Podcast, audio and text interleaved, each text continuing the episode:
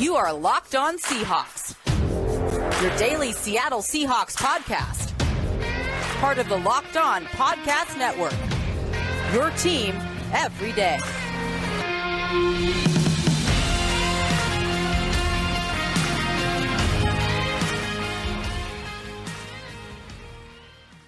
Greetings, 12. This is Corbin Smith, your host for Locked On Seahawks. Joining me for our Thursday episode, my co host, Nick Lee. Glad to have you tuning in, whether this is your first time listening to Locked On Seahawks or you're a regular listener. Jam packed episode coming your way. We're going to break down the latest that we know about Shane Waldron's offense. Going to be revisiting some observations from the last two days of Seattle's mandatory minicamp heading into a six week hiatus before training camp. And of course, we're going to continue our 90 player countdown with numbers 35 through 31. Make sure to check out Locked On's Peacock and Williamson every Monday through Friday. NFL analyst Brian Peacock and former NFL scout Matt Williamson give you the national perspective on all the NFL, covering all the latest news and insight in every game, team, and move around the league. Get your picks, previews, and more every weekday with the Peacock and Williamson podcast. Subscribe wherever you get your podcast. Now for your lead story here on Locked On Seahawks. It's only mid June. The Seahawks have a new offensive coordinator in place in Shane Waldron. And quite frankly, until actual games arrive in a couple of months, we're really not going to know what this offense is going to look like. But players and coaches have left a bit of a trail of breadcrumbs hinting at what to expect in 2021, Nick. A couple players recently talked to the media. Russell Wilson, he emphasized the pre snap motion. Obviously, he's excited about that. He's talked tempo, lots of different personnel groupings. DK Metcalf called the offense intricate, mentioned that Waldron's going to be giving them a lot more route combinations that they haven't used before. Will Dissly, Dissly emphasize the tempo, getting tight ends involved in the passing game. And then Tyler Lockett yesterday, speaking with the media, had a lot to say. Before we delve into this, let's check out what he had to say about the freedom that Shane Waldron's offense gives the skilled players for the Seahawks. I mean, when I think of his offense, I think we have more freedom to do a lot of stuff. Um, I mean, it's very different than the six years that I've been here. But the biggest thing that I've learned since being here in the league is it doesn't matter what team you go to, doesn't matter who your offensive coordinator is. The biggest thing that you need as a player that I've learned is you have to be able to adapt. And that's one of the biggest things that I've learned is some receiver coaches they didn't like how I ran routes. Other coaches did like how I ran routes. But when I had to go with people who may have trained me when I was getting ready to come to the league, if they didn't like my routes, I had to run how they wanted me to be able to run. And even though it was uncomfortable, I had to be able to do what needed to be done if I was going to be on that team.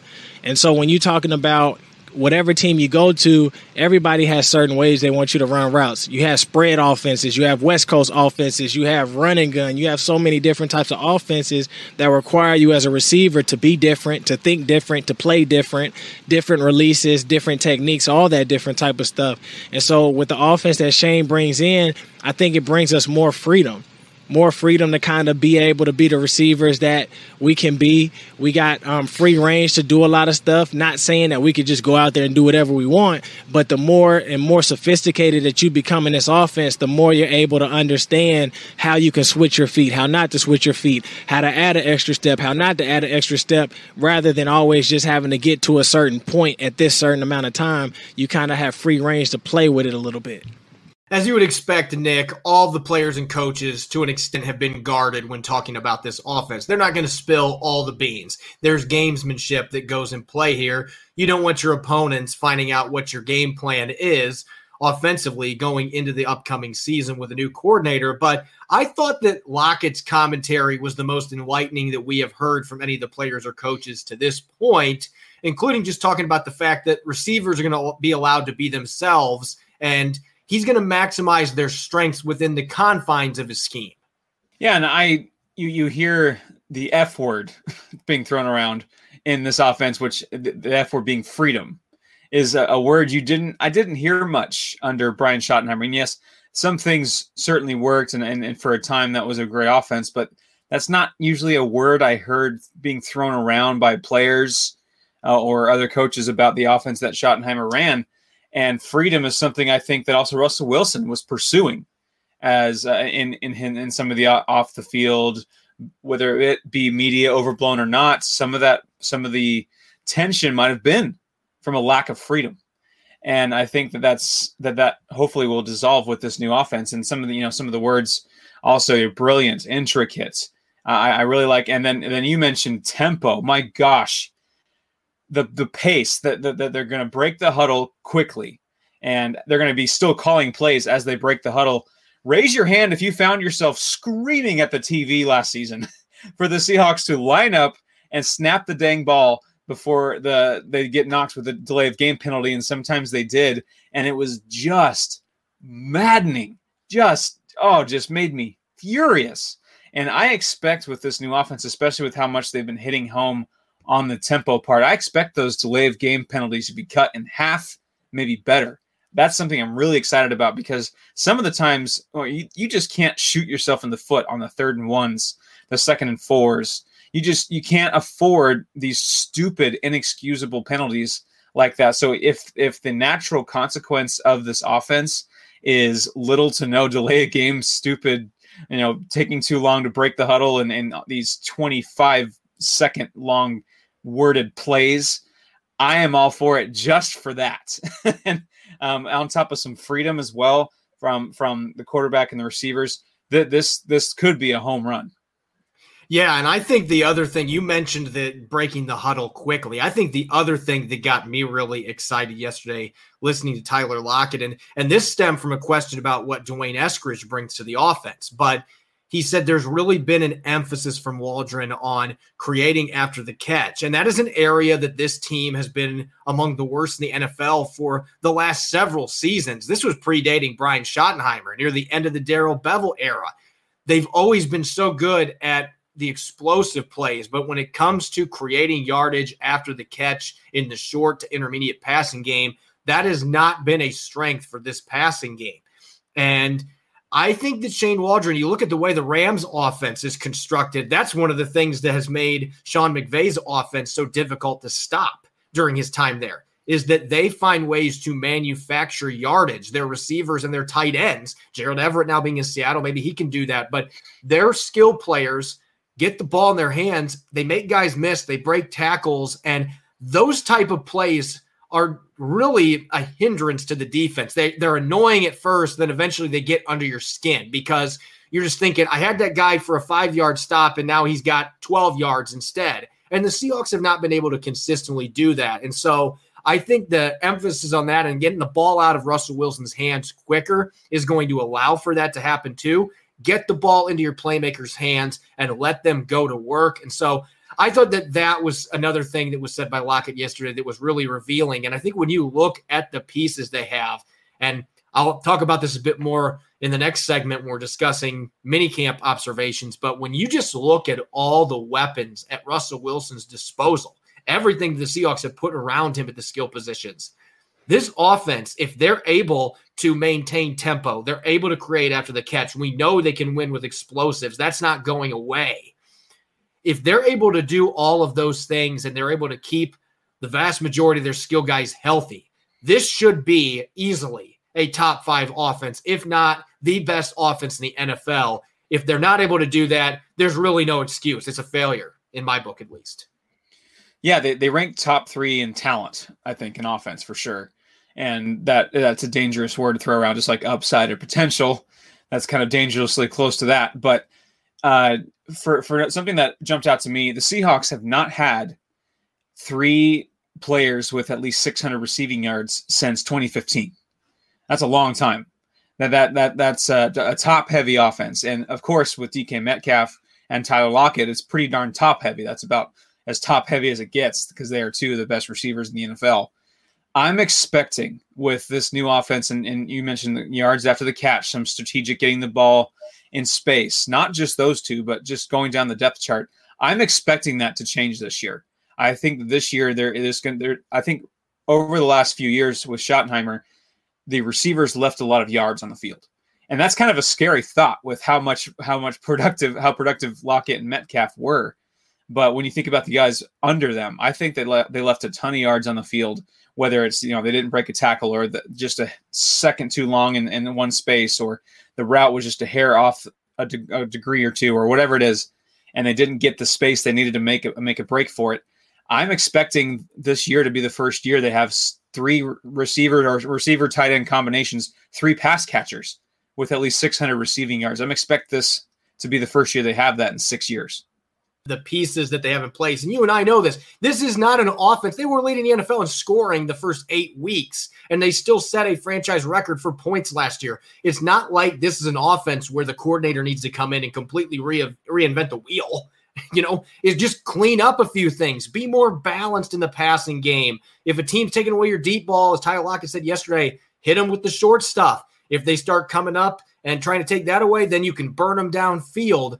And if they're able to just clean up some of those little things and they're mixing in more of the quick strike passing game to protect their quarterback, letting their playmakers get to work, then there's no reason that this offense should not be a top three unit, arguably the best unit in football. It's got this group has got that kind of potential. It's going to be a lot of fun to see how this plays out. Once we really have an idea what this offense is going to look like. But right now, the early reviews should have Seahawk fans really excited as we head towards training camp. When we return to the second quarter, the Seahawks are getting ready to go on a six week break, wrapped up their three day mini camp today. Nick and I are going to be breaking down observations from the last two practice sessions at the VMAC. You're listening to the Locked On Seahawks podcast, part of the Locked On Podcast Network, your team every day. Who doesn't want instant gratification? If you're looking for satisfaction, there's no need to wait. With Credit Karma Money, you could win cash reimbursements for debit purchases. Credit Karma Money is a brand new checking account where you can win cash reimbursements for making purchases. When you use your Credit Karma Money debit card, you can win daily Instant Karma purchase reimbursements on items up to $5,000. Just pay with your debit card, and if you win, you'll be notified on the spot, and your Instant Karma cash will be added back to your spend account. Open your FDIC insured spend account for free. There's no minimum balance requirements, no overdraft fees, and free withdrawals for a network of over 50,000 ATMs. Credit Karma Money. Progress starts here. Right now, visit creditkarma.com slash win money to open your free account and start winning instant karma. Go to creditkarma.com slash win money to sign up for free and start winning instant karma. That's creditkarma.com slash win money. Instant Karma is sponsored by Credit Karma. No purchase necessary. Exclusions and terms apply. See rules. Banking services provided by MVB Bank Incorporated. Member FDIC. Maximum balance and transfer limits apply. Welcome back to the Locked On Seahawks podcast, Thursday edition. This is your host, Corbin Smith, joined by Nick Lee. The Seahawks put a bow on their offseason program today with their third and final mandatory minicamp practice. All but three players in attendance. They did have a couple more guys that were sidelined today, John Ursua being one of them, dealing with a very minor knee issue. They just decided to hold him out. But for the most part, most of their players were participating in all three days of camp. And overall, Pete Carroll was very excited about the way that they handled these three days. He felt they got more done than they thought they were going to. And that's what happens when you're able to get that high of a participation rate and and guys were buying into Shane Waldron's offense. Overall, a really good three days. Let's talk observations here. I'm going to throw this name out there again. And I think our listeners are probably, some of them probably like, again, we're talking about this guy again. And some might be like, this guy's a bottom of the depth chart receiver. Why are we talking about him again? But I think we have to mention Penny Hart again because to me, Penny Hart made the play of the offseason program, the play of minicamp today during their seven on seven session. He was running a skinny post route and he blew past two defenders in the secondary reaches up over the shoulder and plucks Russell Wilson's pass in the end zone with one hand and brings it down. It was one of the best catches that I've ever seen on a practice field at the Seahawks practices. It was an incredible catch. And then he scored another touchdown a few minutes later on a shallow crosser. And it just seems like dating back to last year's training camp. This is an ascending player that just keeps getting better. And most importantly, number three seems to have the utmost trust in him. They have great chemistry and it's just continuing to grow and grow. And so to me, maybe Penny Hart is that guy that we have continued to overlook that we shouldn't be looking at that receiver depth chart.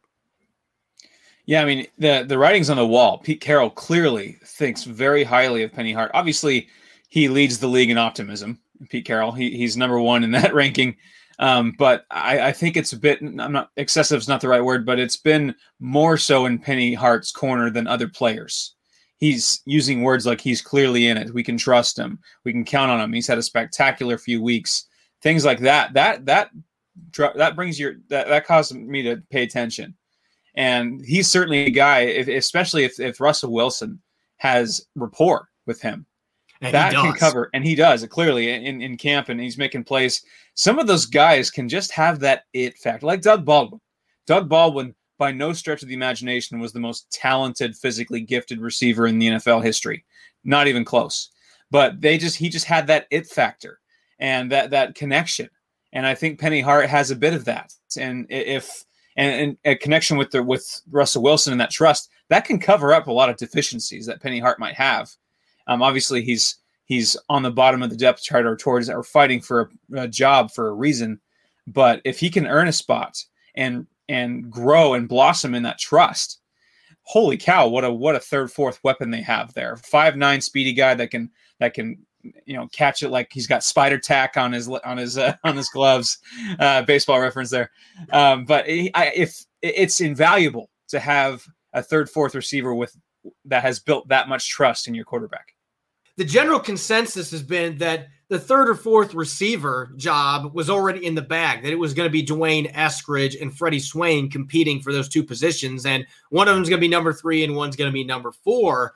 But I've got to wonder if maybe it's a little premature to be saying things like that because Penny Hart, you look back at his productivity the college level. Yeah, Freddie Swain played at Florida, he played in the SEC, and Penny Hart played at Georgia State. He was not playing the same level of competition, but we're talking about a player at Georgia State that didn't have a lot of talent around him, but he shattered school records. And this is a guy that can do damage as a runner, so you can use him on those jet sweeps. He can play in the outside. He can play in the slot. He's much more athletic than his testing numbers showcase. He's a really savvy route runner. And I love that you mentioned the fact that Pete Carroll said you can count on this kid because that seemed to be the number one thing that he was hammering home. He made the team last year. He beat out somebody like John Ursua because this is a player that I can trust. He's going to be able to do whatever we need him to do. And that includes special teams. He had four tackles on special teams last year, Nick. So it's not like this guy, yeah, he only gave you one catch as a receiver. He only played 18 snaps on offense. They didn't need him in that capacity last year.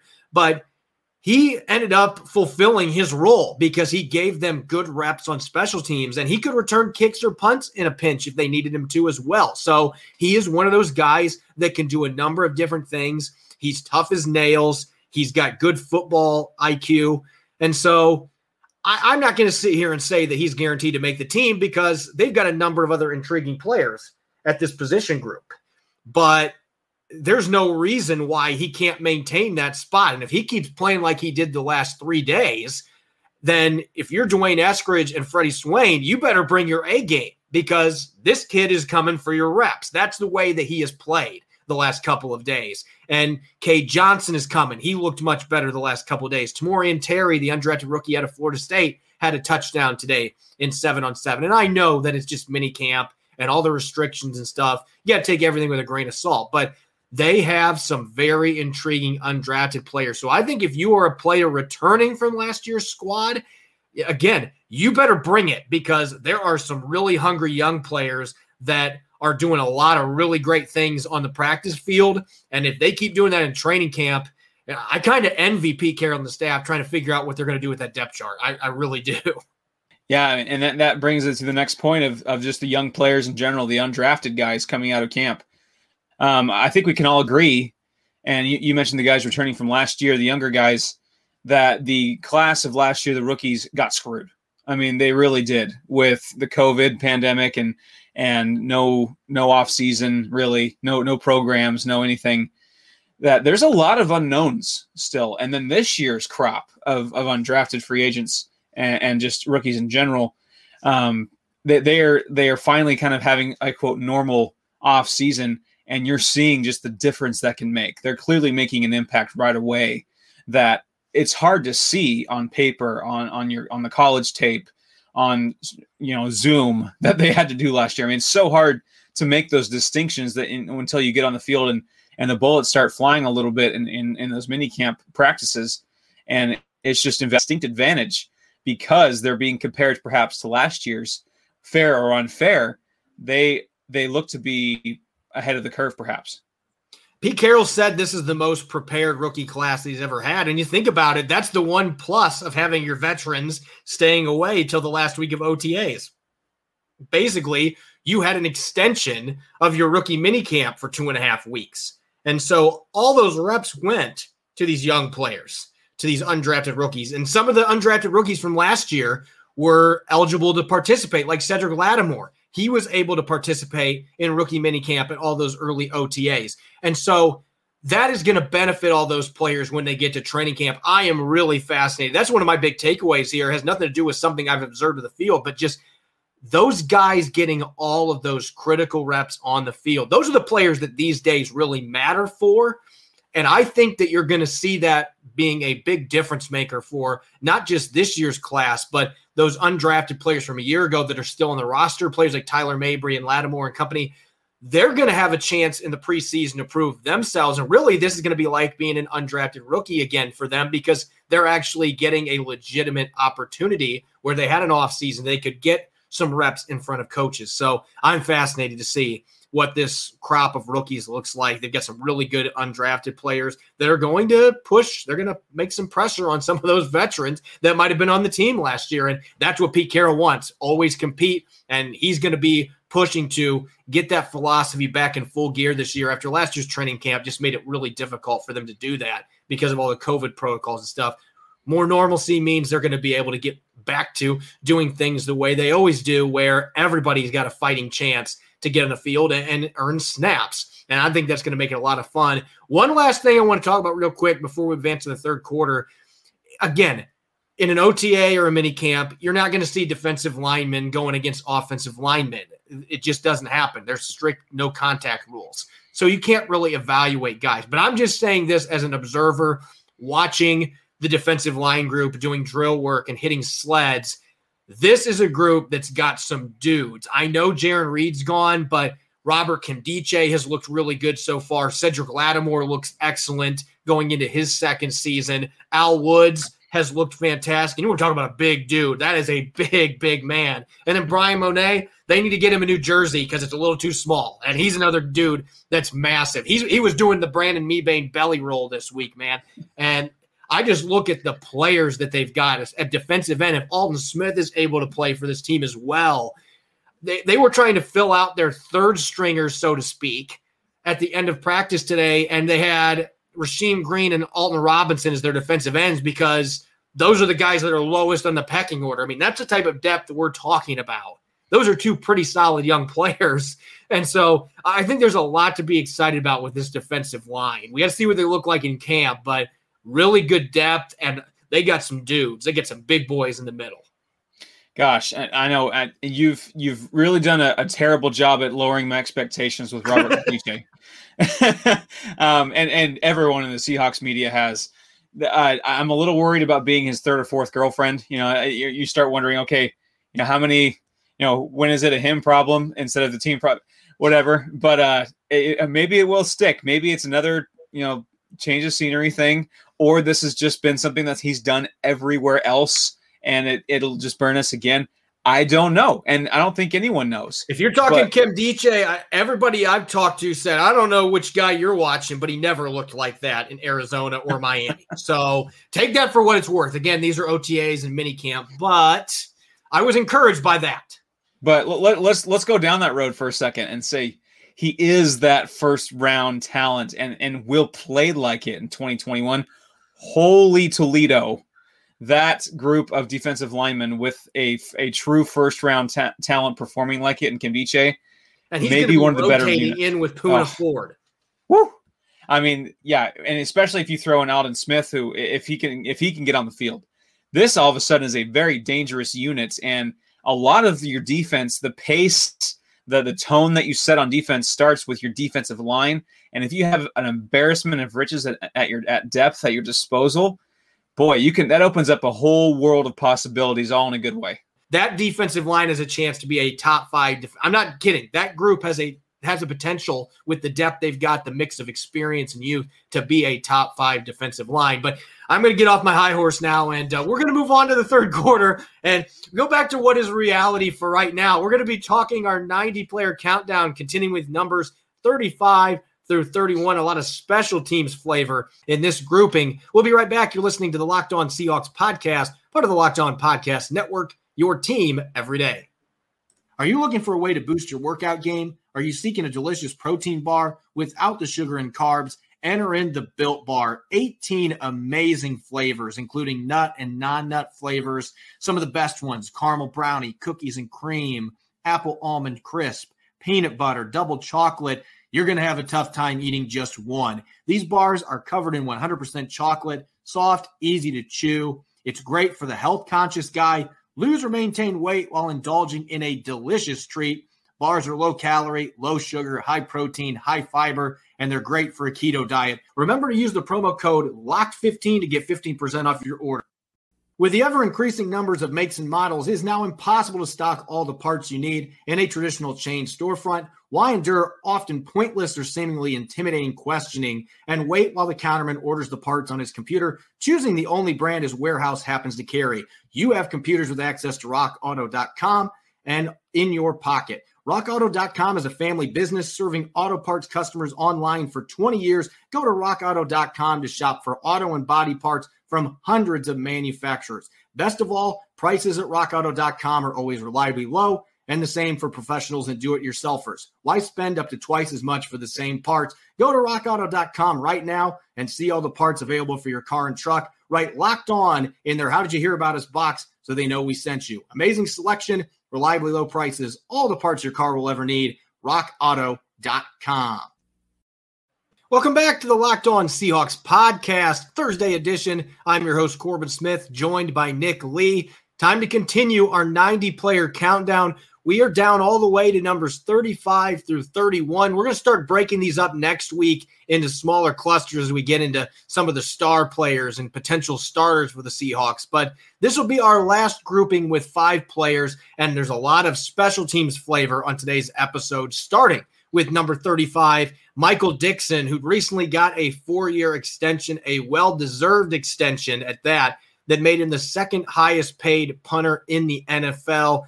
And Nick, you know, the 2018 draft class, there's been a lot of disappointing picks so far. We know Rashaad Penny's injury issues, the inability to provide that complimentary back to Chris Carson at minimum or become a starter caliber player as a first round pick. Rasheem Green's had injuries, hasn't necessarily jumped out the way that we thought he would.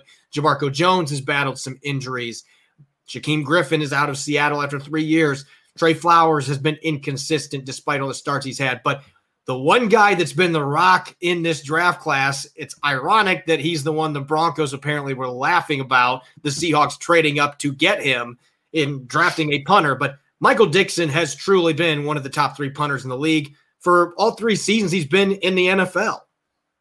Yeah, I think it's no longer too early in his career. He is a top three punter in this league.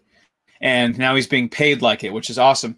I think he was a Pro Bowl snub last year. I think both. Get, we'll get into it with with Jason Myers. I think the both the kicker and puncher for the Seahawks are Pro Bowl snubs. He led the NFL in punts inside the 20 yard line last year, and I know part of that is that the Seahawks kind of lost their luster a bit in the, in the second half and were punting a lot, but that speaks for itself. I think it was 32 punts inside the 20 yard line, two per game, and that that that is if your punter can be a weapon, that is a, it's a it's a dynamic of your offense really, and he is a weapon. He's a magician with the football, and you know normally when when the Seahawks go three and out or, or go fourth down, I, I you know I'll go grab a drink from the fridge or go go heat up the nachos or something. But I'm like, no, I want to see what what Michael Dickson can do. I want to see if he can stick that you know 58 degree wedge into the in, just three yards short of the end zone or whatever it is. I mean, he is a master with his foot.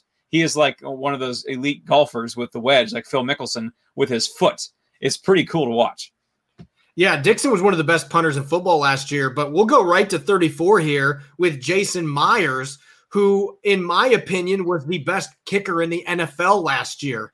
He didn't miss a 100%. single field goal. He's still currently on a franchise record streak for the most field goals ever made. He broke Olindo Mare's record last year.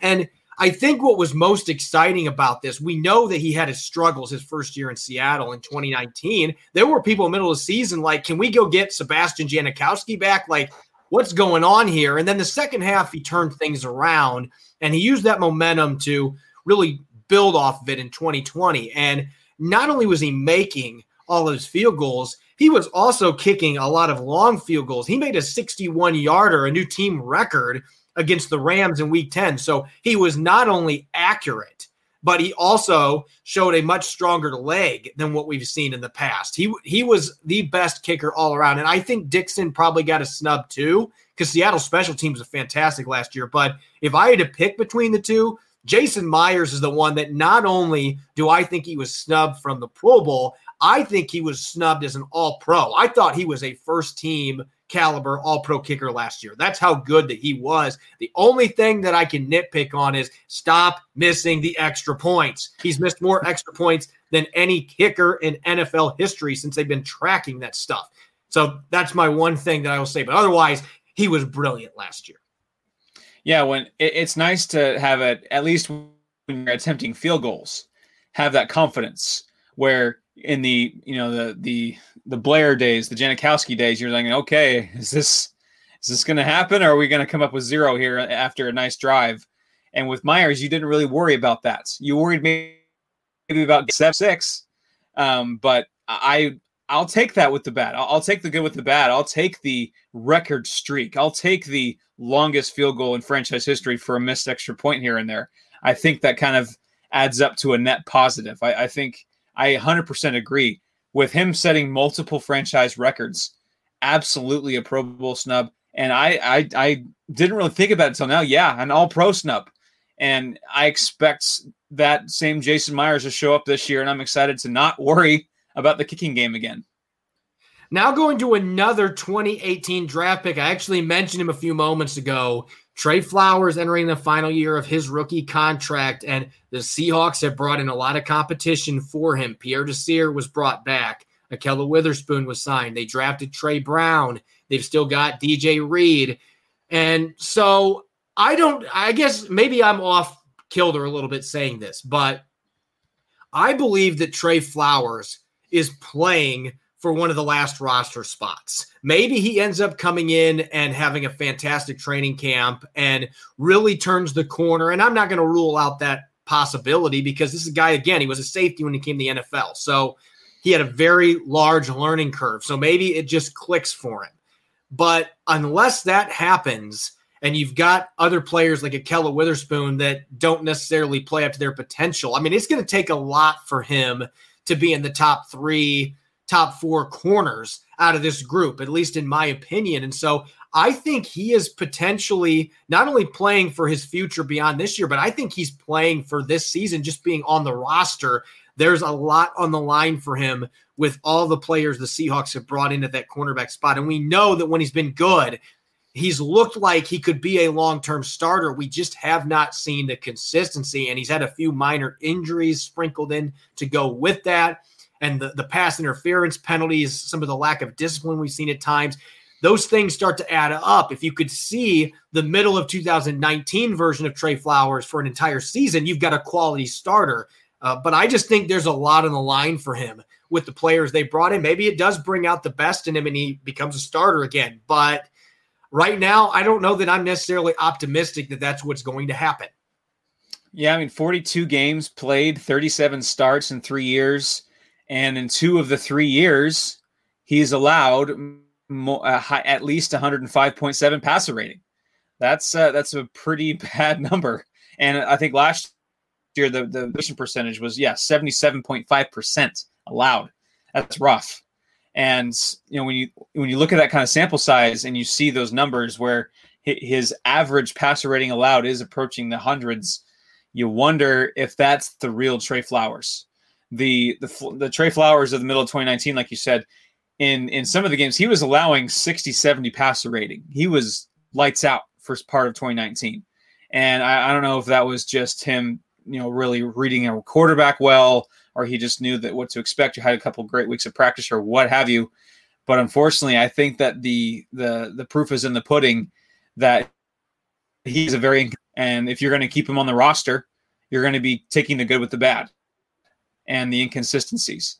And if Tre Brown and Ahkello Witherspoon can come in here and at least show that they can be consistent, maybe not the, a corner, but at least consistent and give the coaches what you know what they expect and allow them to to build a game plan about uh, around their talents and and not totally let the bottom fall out like Tre Flowers has. I think he's in real trouble of not making this roster.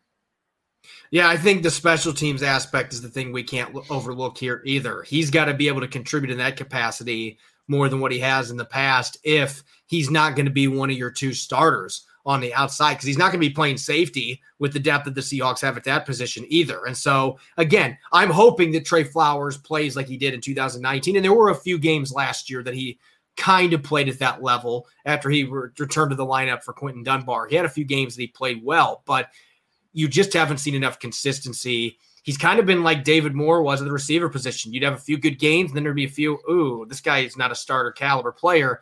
And so you're entering year four now. The time to be patient with that has passed. He's got to take that next step forward, or the team may just decide we got other players here. It's time for us to move on. He's only got one year left in his contract anyway. Let's roll with some of the other players. So a big training camp coming up for him. Next up, number 32 at the safety position. He's now wearing Shaquill Griffin's former number, number 26.